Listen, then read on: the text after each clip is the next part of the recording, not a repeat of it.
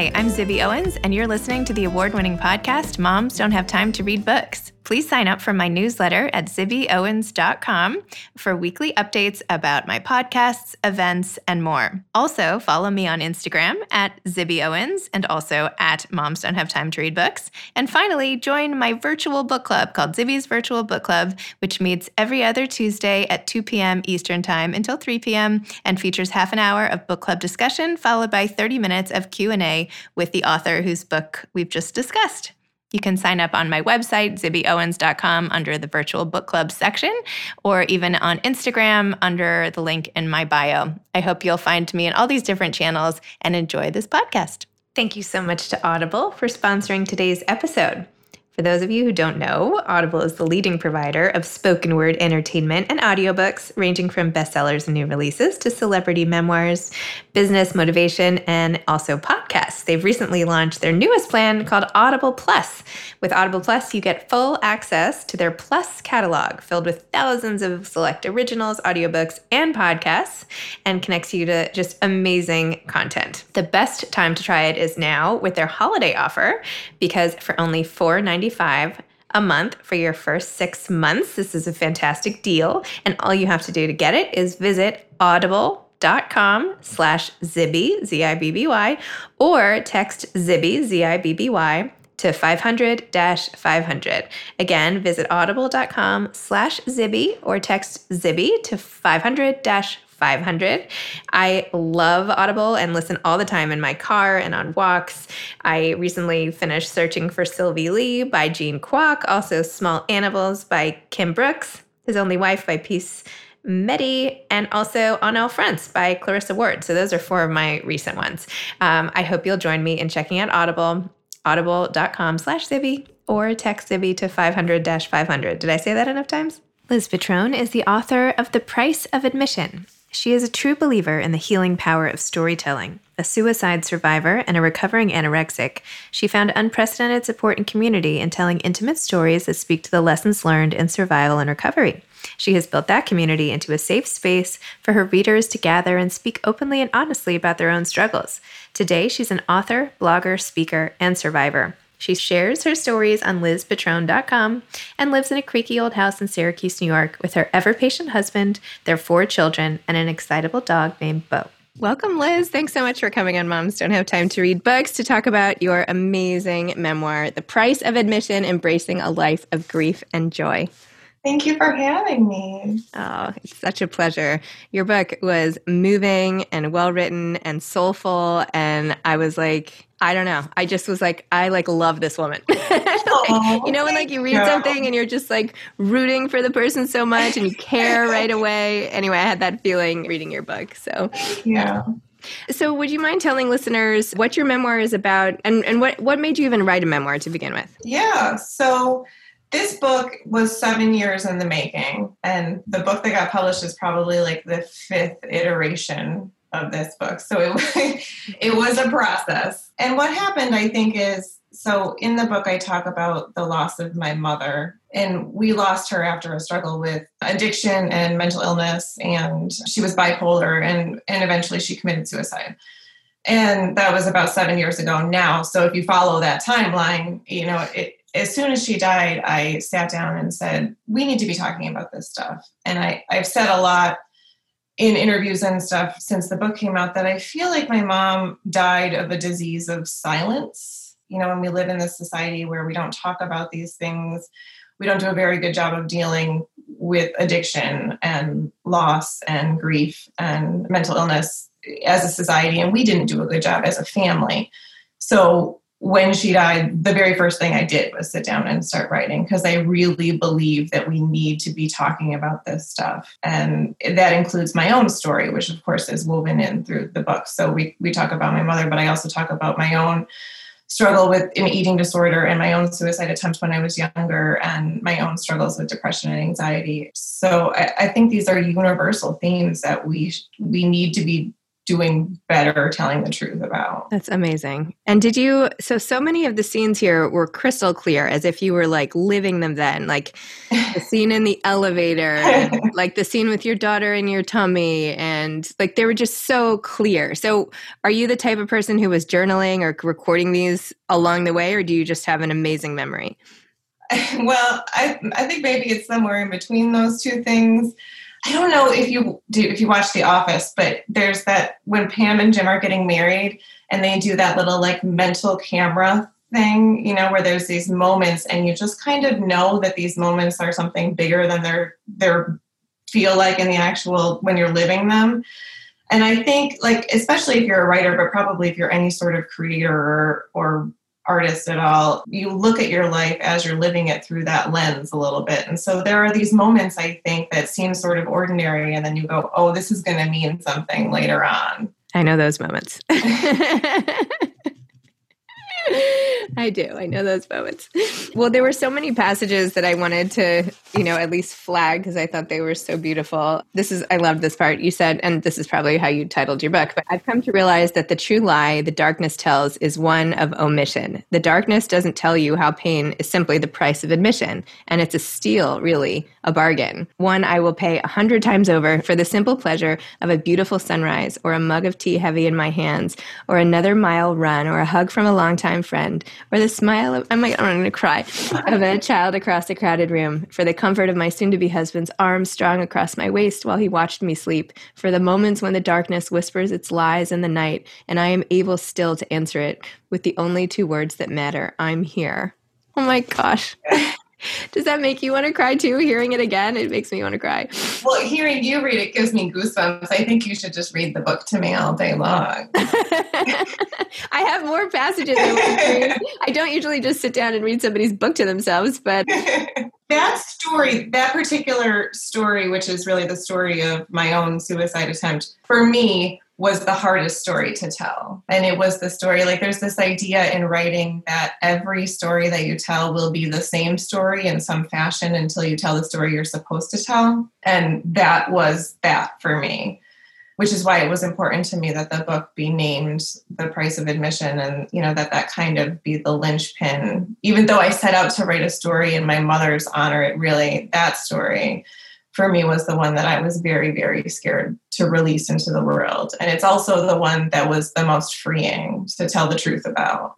In the book, you were saying how you were afraid to even tell your husband, and you have the moment where you finally confess to him. And like, he was your boyfriend then, or right? I think you weren't even married. And now you've gone from that place of like, should I tell the person in the world closest to me to like, actually, now I'm going to tell anybody who can read. I'm going to tell you in the grocery store while we wait in line.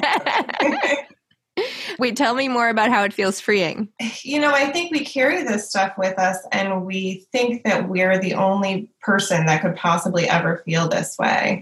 And that can be anything. You know, for me, it was that story, but it could be anything for anybody, any story of struggle or hardship or any story where you feel like you are not necessarily the hero or painted in the best light. And those are the things that when you put them out there, I feel like they make the most immediate universal connection with people, because everybody has that.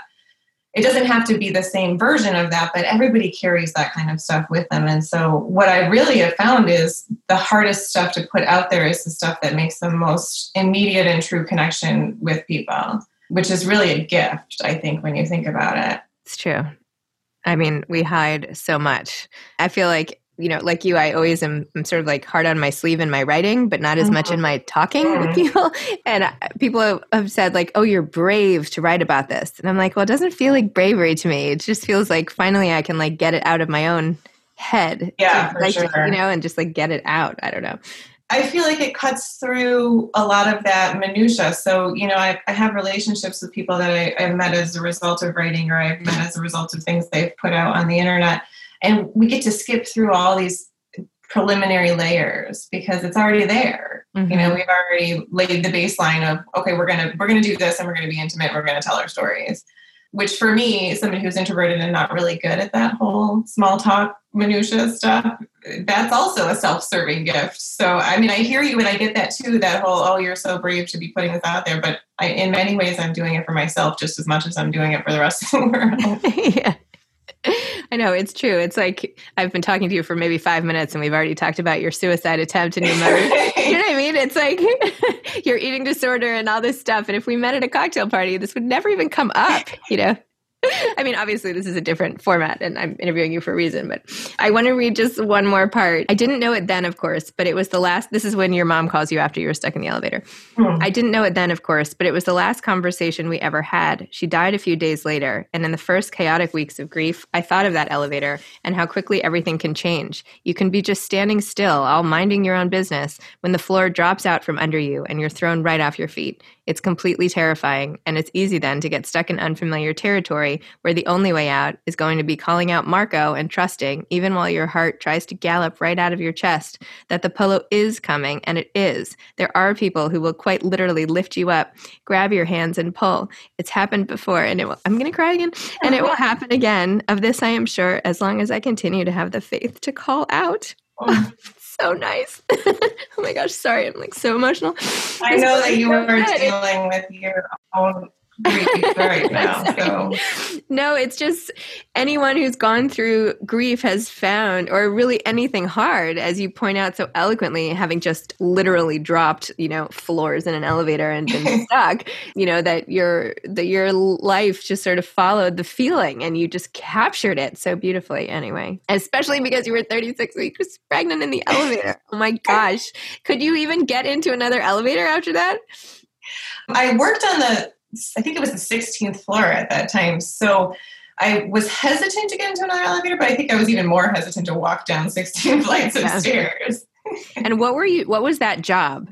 Like, what were you doing in the office building? I was a computer programmer. I still am a computer programmer, although I don't work in that building anymore. But yeah, it's a very, very opposite of writing professional life that I have. Wow. Like coding and building sites and all of that? Yeah, I mean, I support financial systems, so I'm sort of an applications programmer. And it's funny, I think that the two sides, you know, the computer programming world where there is a very clear and finite answer to a problem, and I find that answer to a problem, and I give it to people, and it's very satisfying. And then there's the creative side of telling a story where you could tell a story 800 different ways, and you have no idea what's the right way or the wrong way, or how that story is going to be received when you give it to the world. And they sound like very opposing ideas, but they do a really good job, I think, of balancing each other out. Wow. That's really interesting. How amazing you have both sides of your brain. I only have one of those sides. So, you know, amazing. Tell me about a little bit more about the eating disorder piece of your story, if you don't mind, and how you told in the book about going to an inpatient facility with a much older woman named Tina, and how that was sort of a warning flag for you that you would not let yourself become that person when you got older. But tell me about your sort of not getting over it, but how you found your way through that mess, and what lingering effects do you still wrestle with today? Sure. So the active part of my eating disorder was really, I mean, we're going on over 20 years ago now, when I was 16, 17, 18. And I was anorexic primarily with a little bit of bulimia in there in the later stages. And at the time, there really just wasn't the treatment options that there are now. And thank God that there are now. I think that's important. And I've done some work with some agencies, and I'm excited that that is happening finally. But at the time, we just kind of all were shepherded into a, you know, treatment facility, which was a generic place where they treated addiction, suicide attempts, eating disorders, anything where you weren't safe being home by yourself.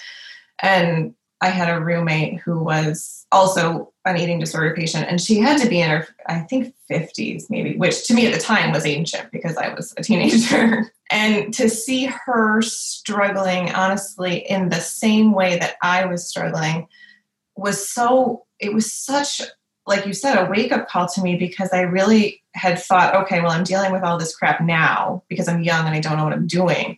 But I mean, by the time I'm in my 50s, I will have figured everything out and everything will be fine. And to realize that that wasn't just a given was kind of jarring and scary. And I credit that moment really more than any therapy session or treatment that happened as kind of an impetus to really start pursuing getting better and getting healthy.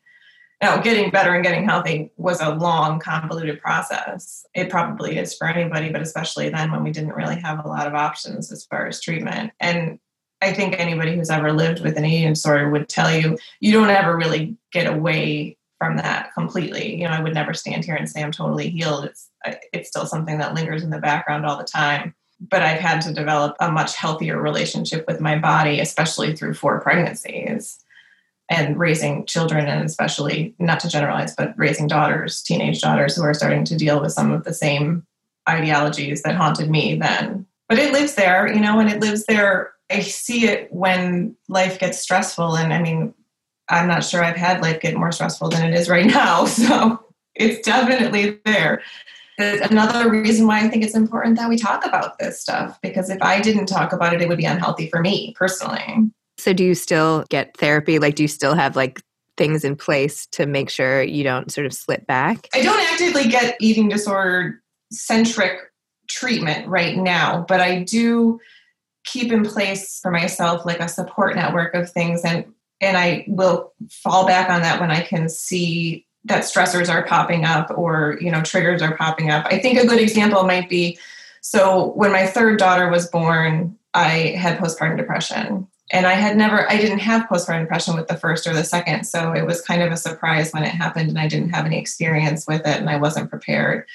And so when I got pregnant for the 4th time, and then my mom died during that pregnancy, very close to the end of that pregnancy when my son was going to be born, I said, okay, the risk is huge right now. You know, I've had postpartum depression before. I'm dealing with grief at the same time. So I'm going to mobilize this network. You know, I'm going to reach out to my people. I'm going to reach out to my treatment providers. I'm going to kind of knit this safety net underneath myself and have people check in and have myself check in. But, you know, that's the beauty of having been through stuff before. I think the problem is that you don't know to do that if you haven't lived it before, which is, again, why we need to be talking about this stuff and why we need to be laying that groundwork for people. So there's someone in my life who's struggling with an eating disorder now and doesn't want to get treatment. As somebody who loves her so much, what advice would you have? Like, what can I do as a friend? Or I'm sure other people out there have people who maybe they suspect have eating disorders or things like that. Is there anything you can do, or does the person have to be ready? What do you think?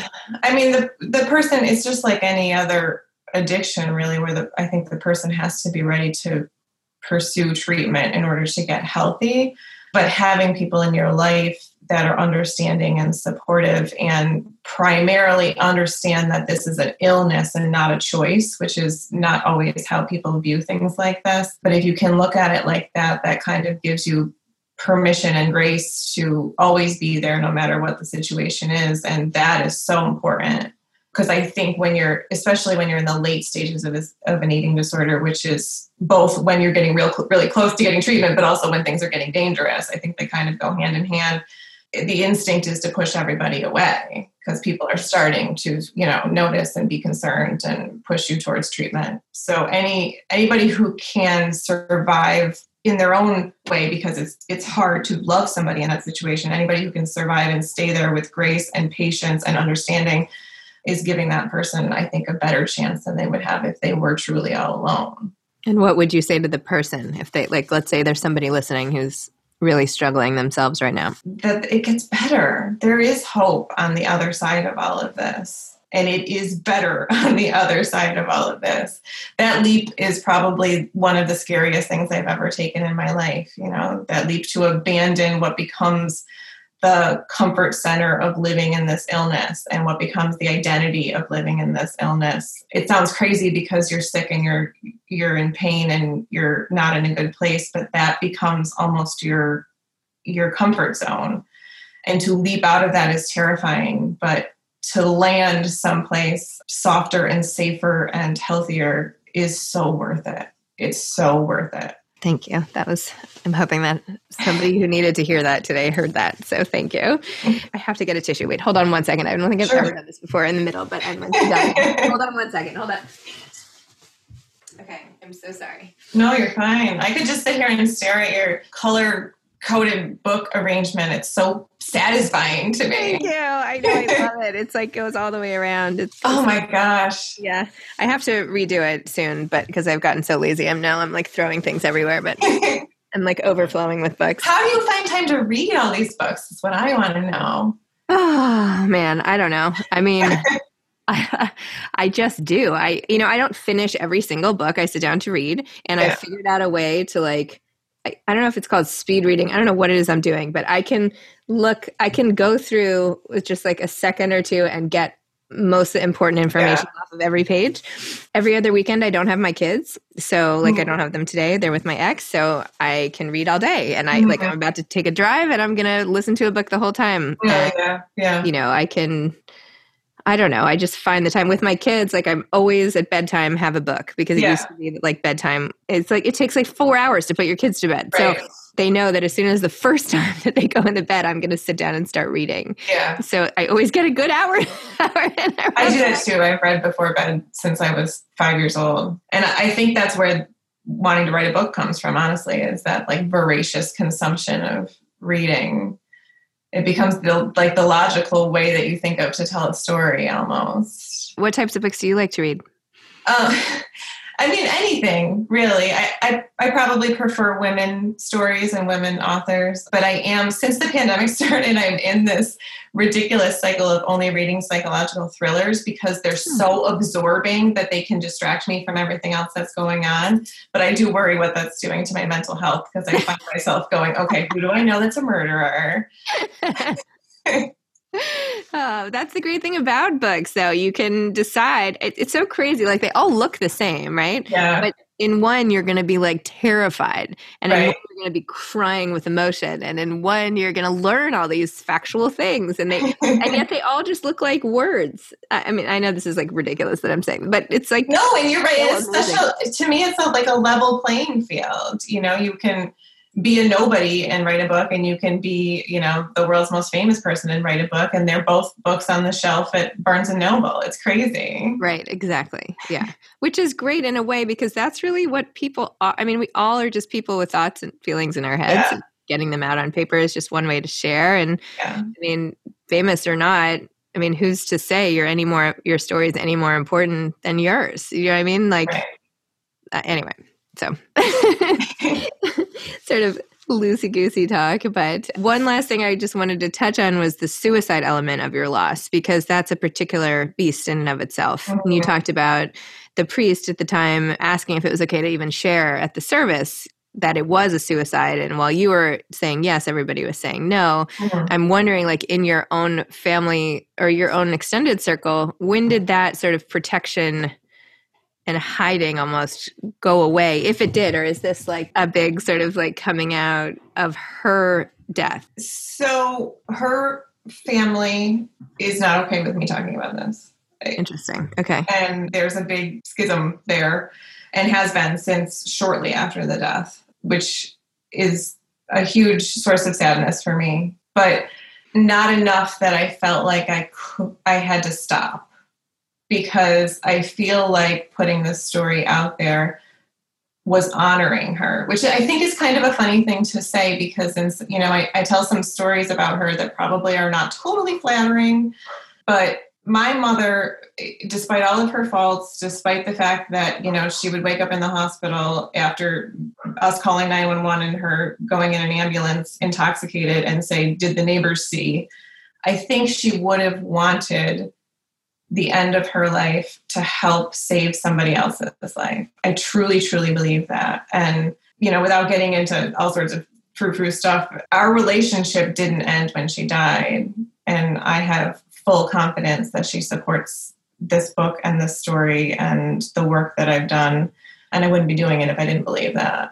But to specifically address what you're asking, I mean, I know we do not do a good job talking about suicide. We don't do a good job talking about death in general. And suicide is a whole nother level. And then grieving a suicide is a whole nother level, because it takes you a while to get to where you would start if you just if you had lost somebody in a more natural fashion. And so, like I was saying earlier, I started writing this book, you know, 7 years ago when my mom first died. Well, that first iteration of this book was angry and hurt and abandoned. And, you know, I was the martyr and she was the villain. And thank God that thing has not seen the light of day. But also, thank God that thing came out of me, because it had to.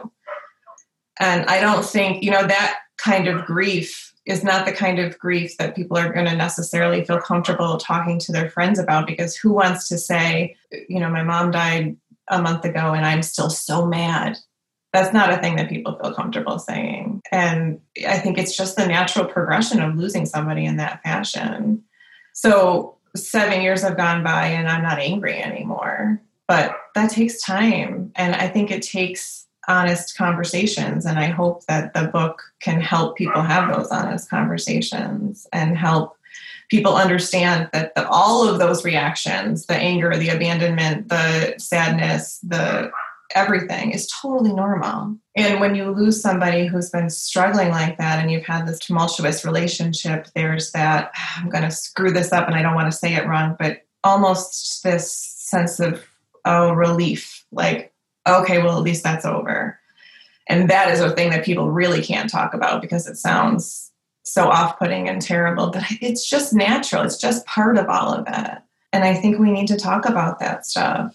It's amazing. I hope you're thinking of starting, if you haven't already, and I just don't know about it. I don't know, some sort of bigger, I don't know, way of spreading, like a movement about what you're talking about, because you need it. You need to like be the leader of this movement. I do. Now that the book is out there and, you know, that work is done, I really do want to start doing some community work in this realm, because my story of having been a suicide survivor myself and then losing my mother to suicide, I think gives me the ability to see it from both sides and to speak to both sides in sort of a unique way. And I think I want to encourage more people to be having these conversations. I should introduce you. So I'm on the board of the Child Mind Institute. It's for children's mental health and also to help reduce the stigma of mental illness. And it's more for childhood, you know, issues, everything from anxiety to depression to, you know, everything. But maybe you could reach parents that way, or you could reach the children who are struggling and tell your story to them. And,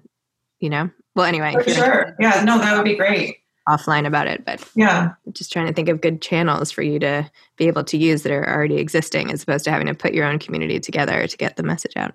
Yeah. Anyway, not that this is my job, but okay. Last question. What advice would you have to aspiring authors? Oh, right.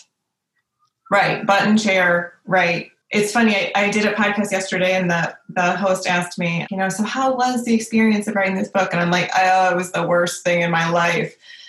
Which doesn't sound like much of an advertisement for writing, but I think that's how you know it's what you're supposed to be doing, is that it is just so unbelievably hard and exhausting and consuming and all in, you know, like I remember going to bed at night and falling asleep and then I would wake up an hour later just with chapters like flying through my brain.